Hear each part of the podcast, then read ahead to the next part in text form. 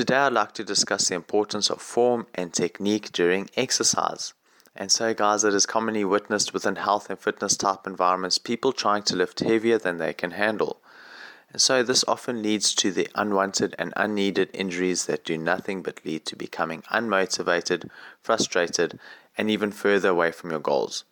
Unfortunately, a big factor that is often forgotten in these most important times is form. Form becomes the foundation of an exercise and allows it to take place safely and correctly, just like you need piers as the foundation to hold up a house, otherwise, it falls apart. Technique is one of those things that takes the time to get right, but when you can confidently perform that movement every time, it becomes natural and fluent. And so it starts as simple as setting certain cue points before commencing an exercise to ensure it is started correctly. These are as simple as having your tummy tight, shoulders down and back, chest out, and a neutral neck. Performing an exercise with these four main cue points that can be implemented in nearly every exercise you allow for a greater and much safer energy movement when performing an exercise. But a lot of people still ask, why do I need form if I just need to lift the weight? And that's a great question, and let me explain why. Not performing an exercise with correct form and technique doesn't just lead to injury, it actually rules out the effectiveness of a movement.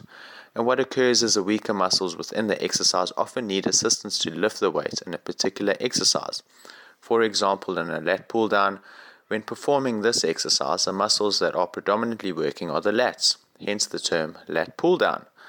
Although this is effectively using your lats, the biggest muscle in your back, there is no emphasis on the weaker, smaller muscles between the shoulders, such as your traps, rhomboids, posterior deltoids, and teres minor, just to name a few. Ultimately, these weaker muscles in your back aren't able to take the load and offload this weight to the major muscles, which in this exercise is the lats.